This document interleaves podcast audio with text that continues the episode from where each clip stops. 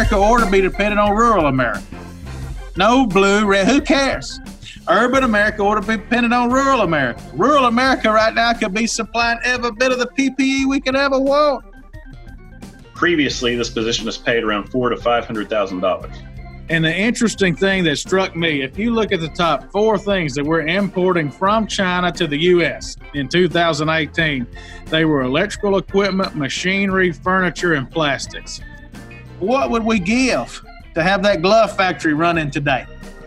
What would we give to have the blanket factory running today? Next Move Group, the voice of economic development. Here is Chad Chancellor. This week for our current affairs segment, we want to talk about three articles or LinkedIn postings we found that we think are going to interest economic developers. And the first one comes from Mark Manning. He was on our show last week. He put a graph on LinkedIn showing uh, imports versus exports from China.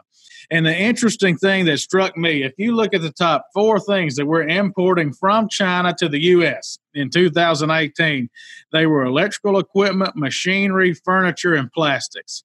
And I want to point out machinery manufacturer, those are good paying jobs. Electrical equipment manufacturer, good paying jobs. Plastics jobs are often good paying jobs.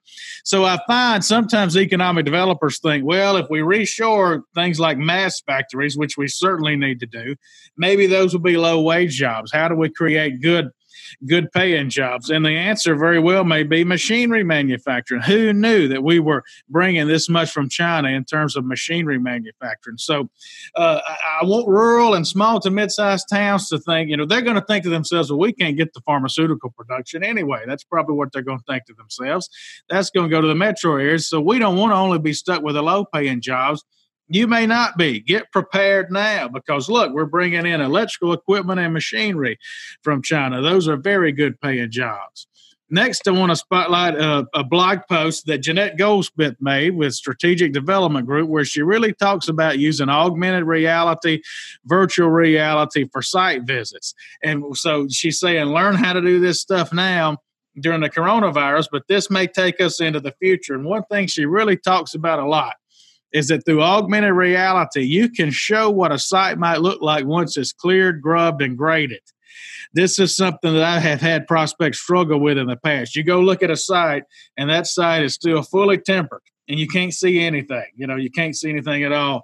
And she talks about how really through this augmented reality, being able to stand on a site or even look at it on a computer and see what could it look like you can see the topo and everything. What could it look like once it's cleared, grubbed, and graded? I think she's exactly right. And I think economic developers ought to think about using that technology, not only now, but in the future.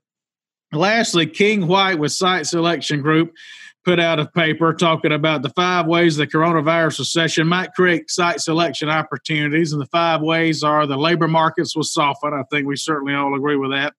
There's going to be more favorable real estate conditions. There'll be corporate consolidation, mergers and acquisitions, and so forth.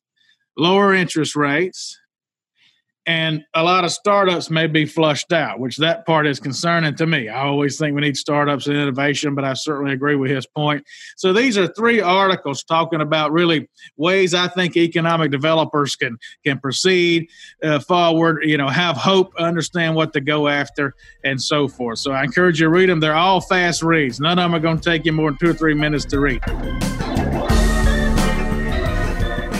Alex Metzger here, co founder of the Next Move Group. And now we're going to talk about the Your Next Move segment of the newscast. This is where we talk about different open job opportunities uh, that are currently on the market.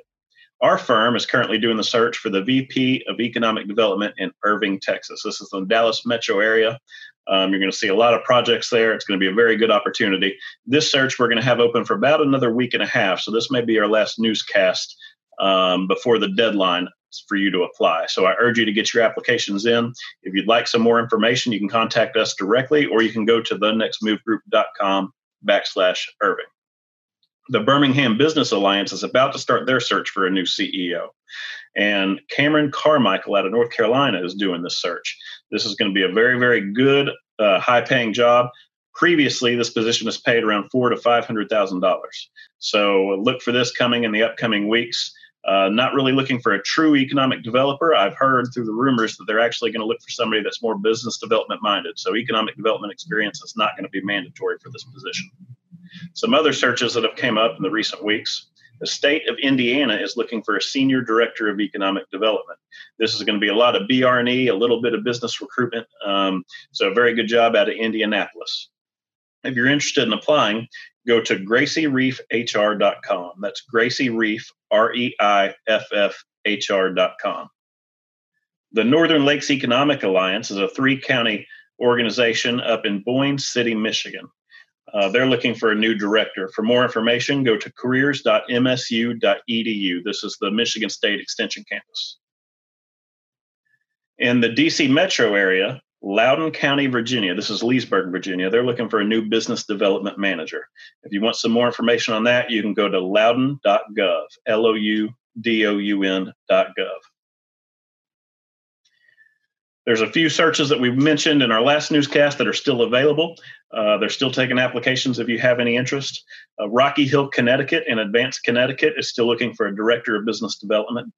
Dodge and Jefferson counties in Wisconsin, this is called the Jefferson County Economic Development Consortium. They are still looking for a managing director of business development. And the Charter Township of Clinton, Michigan is still looking for an economic development director. In our Learning Lab segment tonight, we really want to spotlight what IEDC is doing on the webinar front.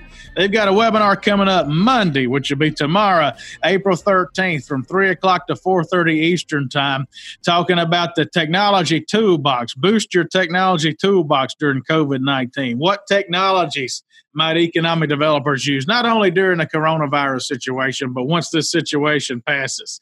You know, a lot of economic developers might have barely heard of Zoom two or three weeks ago. Now we're all becoming experts in it also, IEDC has done a lot of uh, webinars already that they have recorded and placed on their website, particularly the one talking about disaster recovery. So uh, you can go there, iedconline.org, look around, find the recorded webinars. Looks like they've been recording one about every Monday, maybe even more often than that. Some of them are really good. So check out those if you want to learn. And lastly, we're going to talk about a virtual building webinar we did in partnership with Jesco Construction. We did it Thursday. We had 105 people sign up to watch it. Lasted about 30 minutes. We've had between 15 and 20 already contact us to talk in more detail about proposals and so forth. So if you would be interested in a virtual building, which can help you if you got a certified site or even a spec builder and you have trouble showing it or you have trouble getting prospects to visualize what can go there, you contact us and we'll show you our virtual building webinar. We recorded it, so we're happy to show it to anybody that might want to see it. In our rounding the bases segment this week, we want to spotlight some companies that have had announcements in the last couple of weeks of new investment, new expansions not related to COVID 19. So the first one we'll start with is Continental Mills has announced they're doing 175,000 square foot expansion in Effingham, Illinois. They do baking, breakfast, and snack brands. Dymax Corporation has announced that they're going to do a $21.5 million 59 new job production plant in Gastonia, North Carolina.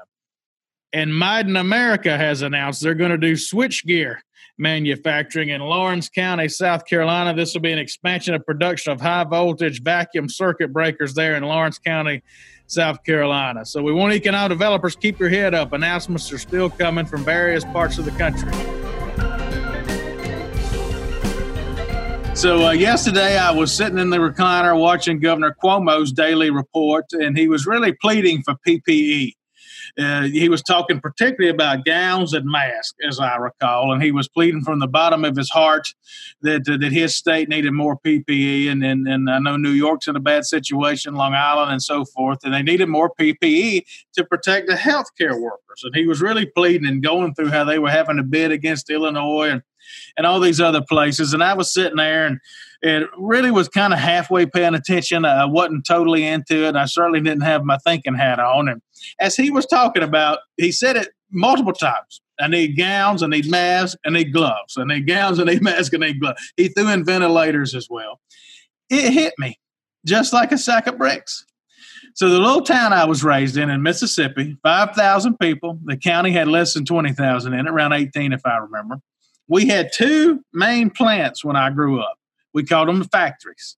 We had a blanket factory and we had a glove factory. That's what they probably employed 1,500 people between the two of them, at least a thousand, probably 1,500 people between the two of them. My grandmother worked at the glove factory. My father worked at the blanket factory. And all those jobs, basically at once, were shipped overseas. They were all shipped overseas to China. And as I was listening to the governor talk about the need for this, I was just almost, um, my stomach rolled over and it just broke my heart as I sat there and heard the governor talking about the need for PPE. And I thought to myself, what would we give to have that glove factory running today? What would we give to have the blanket factory running today? And the little town I grew up in is one of thousands. Nearly every little southern town had a plant like this. I've been in ball cap factories. Goodness, we could be making the mask right there, right now if we didn't offshore all this stuff overseas. And so it hit me as I was watching this that there is a time coming, and I think it's going to be soon. Times are terrible right now. Goodness knows they're terrible. But there's a time coming. Surely to goodness, after all of this, the federal government is going to mandate that a certain amount of goods be manufactured in the United States for situations like this for national security not just for jobs, not just for the economy, but national security. So we never ever go through anything like this again. We've lost our freedom. We are the home of the free and the brave. We've lost all of that through this situation because we don't have the protection, as one. We don't have the drugs for the vaccine. If we had a vaccine, we'd all be happy. We'd all be, be bumping around because we take a pill or a shot, you know. But if we had if we had the PPE, we could send our healthcare workers in and not worry that they're going to catch it and give it to everybody. So this is really it. It just broke my heart because I thought rather than all this having to come from China depending on them, urban America ought to be dependent on rural America. No blue, red. Who cares? Urban America ought to be dependent on rural America. Rural America right now could be supplying every bit of the PPE we could ever want if all this stuff hadn't been offshore. This is going to cause damages economically that uh, we can't even think about it. And it just outrages me when I really think about it. Because as I think about it, yes, the coronavirus may have come, but if we still had those rural plants, the blanket factories and glove factories, could we get out of this a little quicker? Could our nurses and doctors who are really doing something, you know, they're warriors in this situation, could they go work and feel more comfortable and healthy? Yes, they could. Yes, they could. So rather than relying on China and Asia and it, whoever else, I don't care who it is, to supply all these goods, let's supply it ourselves. No more red, no more blue, no more urban and rural. Let's bring these jobs back home and let's rural America support urban America and let's urban America support rural America. Because what will we give right now? What will we give? I'd give a lot, my own self, to have those glove and blanket factories still running that were offshore overseas. We're about to see opportunities in towns. You know, a lot of small towns only get one or two opportunities a year. I think that's about to ratchet up. But you're going to have to understand your workforce, both skilled and unskilled, and how, how can you recruit, screen, and train them for whatever the job may be. You're going to have to understand your buildings and sites. What do you have? You got to understand your infrastructure. And you really need to understand how to package all that together to stand out because as these opportunities come, they may come fast.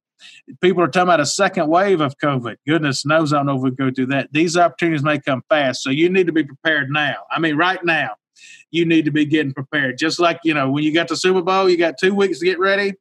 This is your two weeks. Be getting ready so that when you get the ball, you can do something with it. I don't know about you, but I'm prepared to fight. I am prepared to fight. I am a man come from rural America that loves urban America. I'm actually recording this right now from downtown St. Louis, Missouri. And when I mean downtown, I mean downtown, right beside Busch Stadium. I have evacuated just like a hurricane.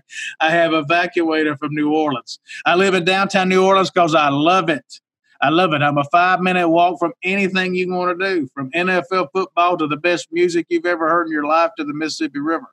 I love it, but I was raised in rural America. There is no sense in dividing us anymore. There's no sense in depending on China for our medication and our PPE. No, no. It's time rural America stand up and fight. We're good at it. Rural America loves to fight. We're good at it. It's time we fight for our country, get our patriotism out. It's time we fight for our country, bring these jobs back so we can support New York and New Jersey, New Orleans and Detroit, and we can all be a country that supports one another. I'm ready to fight, but I don't want to just fight. I want to win. I want to win. So, in the next several weeks, we're going to come out, Next Move Group, as well as a couple of our friends who we have a lot of trust in. We're going to come out with a program that can walk states, utilities, local towns through what we think you can do to win. Not interested in competing. We don't need competition. We need to win. I don't want to go through this again. I'm just telling you, I do not want to go through this again for my own self, my own quality of life. I got no quality of life right now other than my health. Can't even walk outside and feel comfortable. I don't want to go through this again. Let's not play this game to lose. We're going to play to win. So we're going to be coming out in a few weeks. We got a lot of thoughts right now. We're getting down on paper. It's not quite ready yet. We don't want to show it to you until it's ready. But when we're ready, we're going to tell you about it. And we want to work economic developers, to work with manufacturers, site selectors, business people to win so that we don't go through this again.